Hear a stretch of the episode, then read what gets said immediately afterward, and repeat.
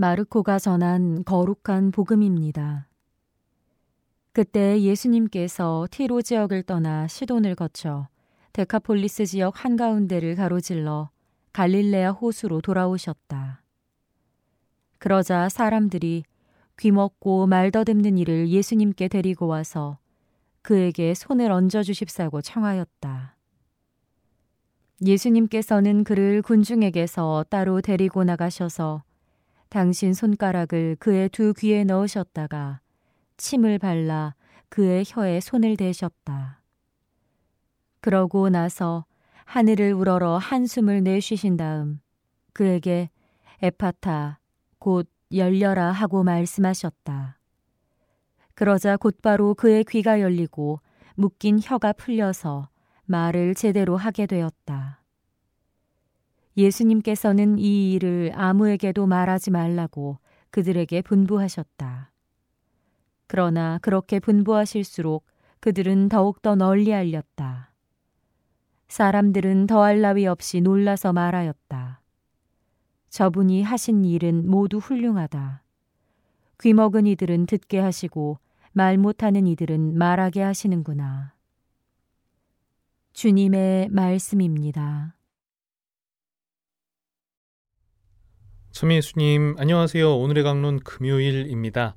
이 방송과 함께 하시는 여러분들에게 하느님의 은총과 축복 항상 가득하시기를 기도드립니다. 여러분들 혹시 주변에 아예 안 보고 살기로 작정한 사람들 혹시 있으신가요? 네. 뭐 많은 사연들이 있겠죠. 크게 싸웠거나 도무지 말이 안 통하거나 큰 배신감이나 상처를 나에게 줬다든가 하는 뭐 그런 경우 상종을 안 하기로 마음 먹거나 선을 딱 두고 적당한 거리를 유지하게 되기도 합니다. 한번 다치면 좀처럼 열리기 힘든 문이 마음의 문이다 보니 한번 안 보기로 작정한 사람을 다시 용서하거나 이해하기란 보통 힘든 일이 아닐 수 없습니다. 뭐, 세상에서는 그럴 때 이야기하죠. 그런 사람들은 피해라. 그게 인생의 지혜다. 라고 이야기하기도 합니다.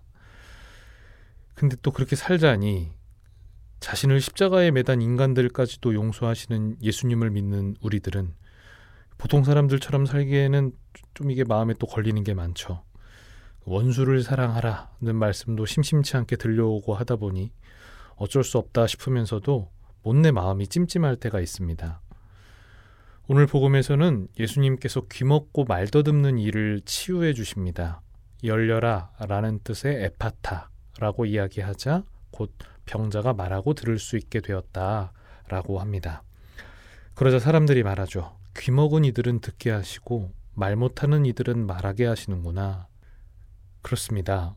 모든 것을 열어주시는 예수님을 놔두고 우리들의 힘만으로 무언가를 하려고 할 때 우리는 번번이 넘어지게 됩니다. 그냥 좀 믿고 맡겨드리면 되는데 늘 내 힘으로 어떻게든 해보려고 발버둥 치다가 결국 안 되면 하느님을 원망하게 되죠.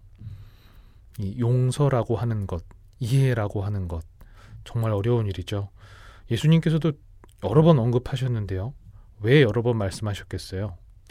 그만큼 쉽지 않다는 걸 예수님도 아셔서 자주 말씀하셨겠죠. 그래서 더욱 예수님의 도우심이 그리고 하느님의 은총이 필요한 일입니다. 우리들의 부족함을 인정하고 하느님께 맡겨드릴 때 비로소 귀먹은 이들이 듣게 되고 말 못하는 이들이 말하게 되고 마음이 닫힌 이들이 열리게 될 겁니다. 뭐 물론 수많은 일들을 통해 우리 저마다의 한계를 잘 알고 계실 겁니다. 뭐 우리가 내 주변의 모든 사람들을 무조건 평생 다 품고 살아가야 되는 건 아니니까요. 그렇게 할 수도 없고요. 대인 관계에서도 당연히 선택과 집중이 필요하기는 하죠. 그리고 나에게 정말로 안 좋은 영향을 주는 사람들과는 어느 정도 거리를 두는 것이 지혜로운 일이기도 합니다. 뭐 내가 품을 수 없는 사람들을 다 품겠다고 하는 것도 어떤 의미에서는 교만이기도 하니까요. 다만 잘 들여다봐야 합니다. 이게 정말 상대방의 문제여서 선을 그어야 하는 것인지 아니면 다친 내 마음을 열고 상대를 받아들여야 하는 일인지에 대해서 깊이 고민해 봐야 되는 그런 순간들이 있습니다. 그리고 바로 그 순간이 하느님의 은총이 필요한 시간인 거죠. 그 은총을 받아들이기 위해서 기도로 우리들의 마음을 잘 준비시켜야 하는 겁니다. 우리 모두에게 식별과 용기의 은총이 함께 하기를 바라고 또한 기도합니다. 좋은 하루 되세요.